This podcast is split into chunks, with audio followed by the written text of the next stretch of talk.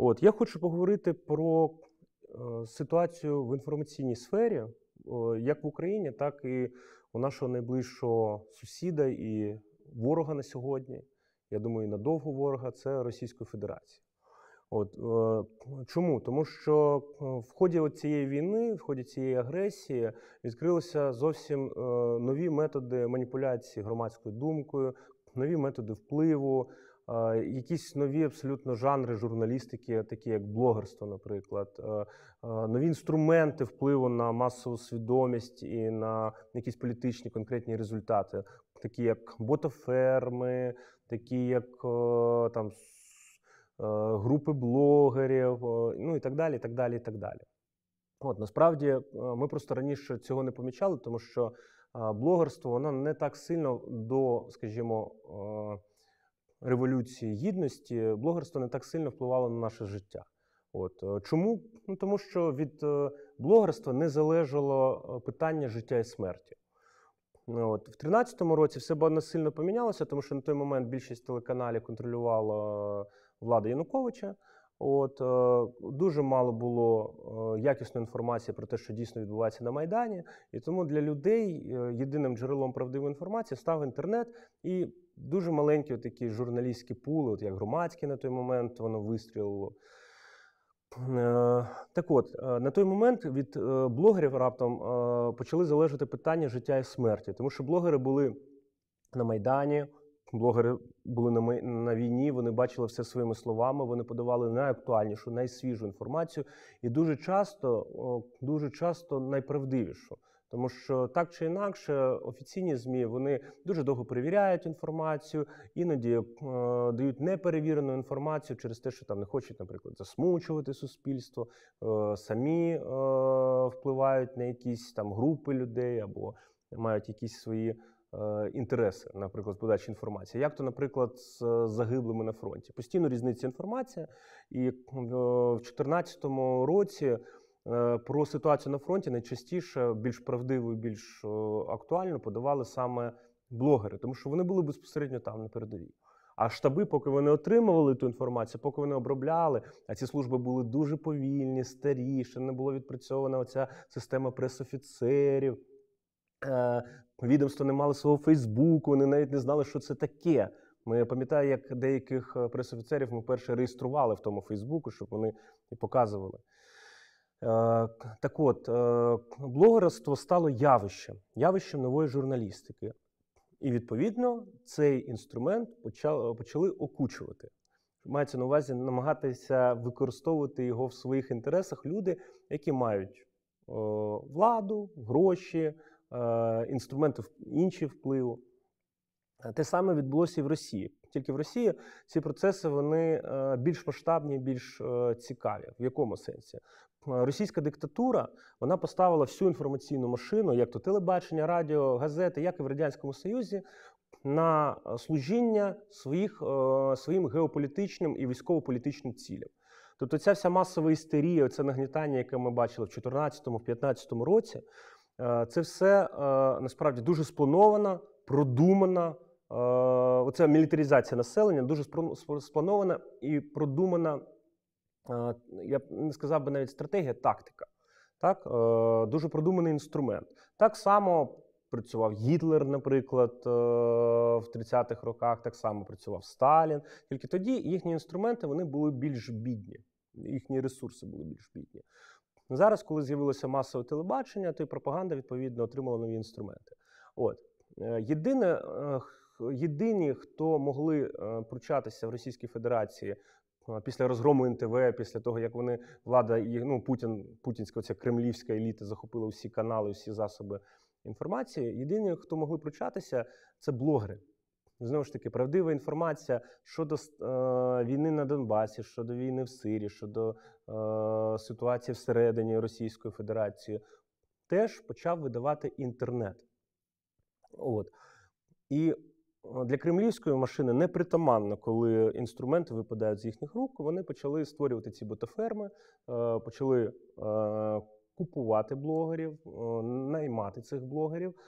А е, блогерів, які їм не підходять, вони просто умовно кажучи, були змушені емігрувати або сісти в тюрму, тому що зараз в Російській Федерації дуже багато прийнято законів, які можуть посадити будь-яку людину за майже будь-який допис в інтернеті, який не сходиться з, е, з загальною з, з напрямком партії.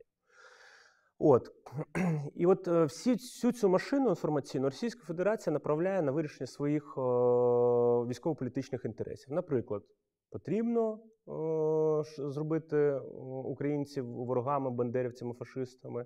Вони відповідно роблять в якийсь момент, коли потрібно затища невеличке, або йдуть якісь переговори, наприклад, вони можуть перенаправляти, наприклад, увагу суспільства на інші якісь проблемні участки. От, Створювати такі зони інформаційного інтересу. От Зараз дуже е, прекрасно видно, що штучно створений е, штучно створений е, такий інформаційний заміс, хайп е, довкола фільму Матільда. От Російській Федерації, хто не знає, це фільм про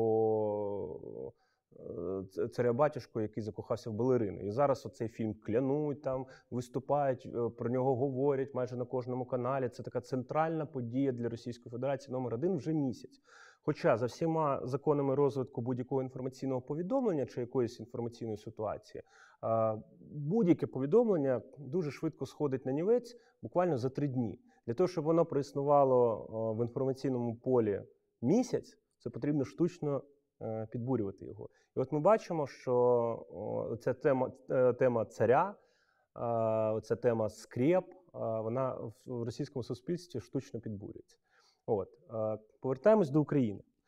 От, Якщо Росія дуже е, жваво використовувала блогерів для того, щоб і взагалі інтернет як сегмент для е, втручання в інформаційні процеси в Україні, для створення дезінформації, для використовували різні інструменти такого типу, е, для, наприклад, е, заниження мора...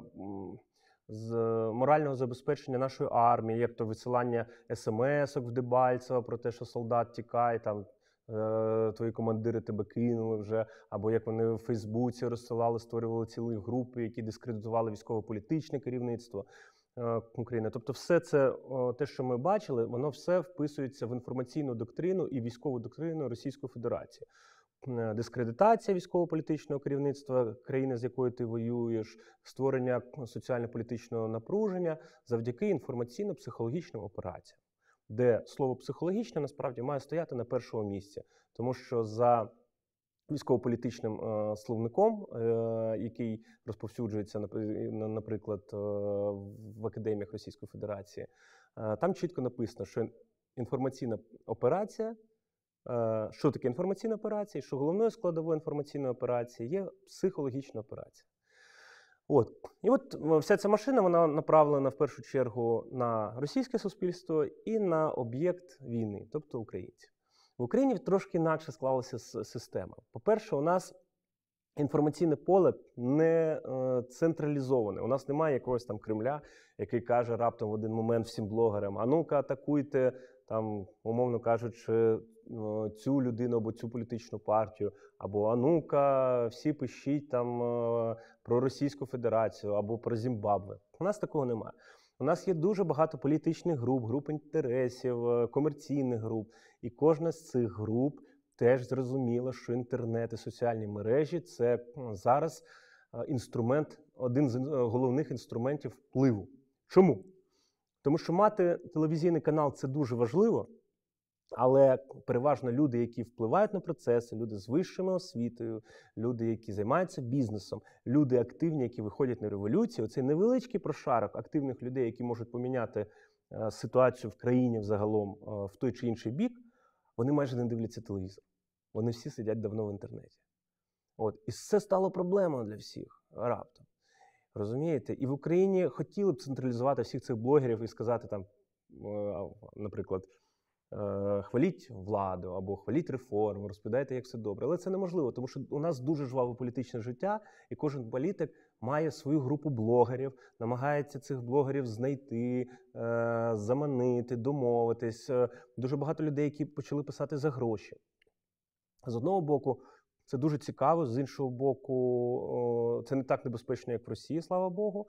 От, і тим більше ми бачимо, що якщо блогери починають працювати на якусь групу інтересів, вони рано чи пізно виписуються через те, що неможливо писати постійно одне і те саме на одну ту саму тему, бо ти стаєш нецікавим. Зараз е, в країні в першу чергу цікаві ті блогери, які беруть свою особисту персональну участь в якомусь живому реальному процесі. Їздять на фронт, беруть участь в якихось безпосередніх реформах, програмах, інноваці... якихось форумах, тобто є живими свідками. Вони е, тому зараз популярні стріми, де ти є реальною свідком подій. Тому зараз, тому що е, до тебе тоді е, більше до тебе у тебе більший кредит довіри у твоїх читачів. От.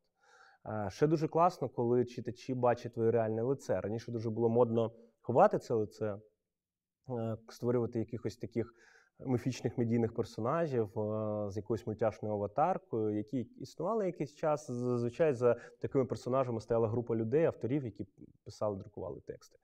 От е, зараз все це теж е, відходить, тому що зараз після цього хаосу, після оцих е, шалених пристрастей, які бурлили і бурлять в нашому суспільстві, інтернет-сфера, інтернет-читачі, вони е, почали зберігати, е, почали, е, розпочали провадити інформаційну гігієну для себе. Чому? Тому що можна просто збожеволіти, якщо читати все і вірити все. Вже дуже багато було зашкварів, дуже було, було багато фейків, навіть від людей відомих, знаменитих. От я не знаю жодного дійсно серйозного блогера, як сьогодні модно називати maker, я хочу, хоча б е, один раз не потрапляв в зашквар з фейком, там, тому що це живий процес, дуже багато різної інформації. От. Е, От зараз е, люди, які читають новини, вони все ж таки почали зберігати цю гігієну. Вже е, створюють собі персональні стрічки, підписуються на якихось конкретних людей, перепровіряють інформацію, шукають друге, третє джерело. От. е, І це працює. Це дуже добре працює. Тобто у нас відбувається в цьому плані дуже цікавий е, розвиток. От, е, що тут можна ще сказати? Я досі, досі здивований, от, якщо повертатися до теми порівняння, е, е, скажімо, інформаційної сфери в Російській Федерації і в Україні, я дуже здивований, що у нас досі ще не зрозуміла якась інформаційна доктрина. Тобто у нас немає якоїсь от інформаційної доктрини, е, якоїсь стратегії інформаційного розвитку держави.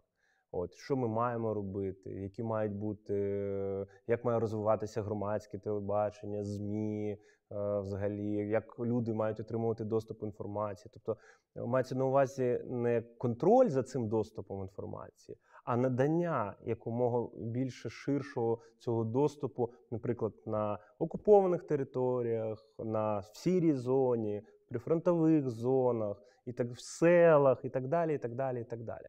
Тобто, е, на жаль, е, немає стратегії. Тобто, з одного боку, добре, що воно не е, інформаційна сфера не потрапляє в якусь диктатуру, да, в якісь диктаторські умови, де будуть темніки розсилатися і говорити про що можна писати, що ні. Що у нас така, таке бурхливе життя, що це просто зараз неможливо в Україні.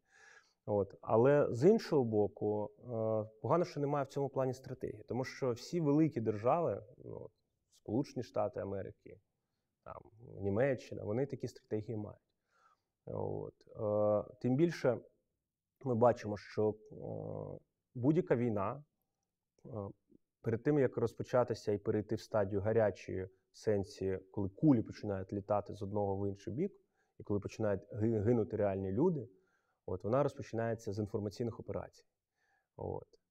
І ми маємо дбати не тільки е, в оборонному сенсі, е, дбати е, про реальний фізичний захист, про захист кордону чи захист е, фізичний солдата, про нову техніку.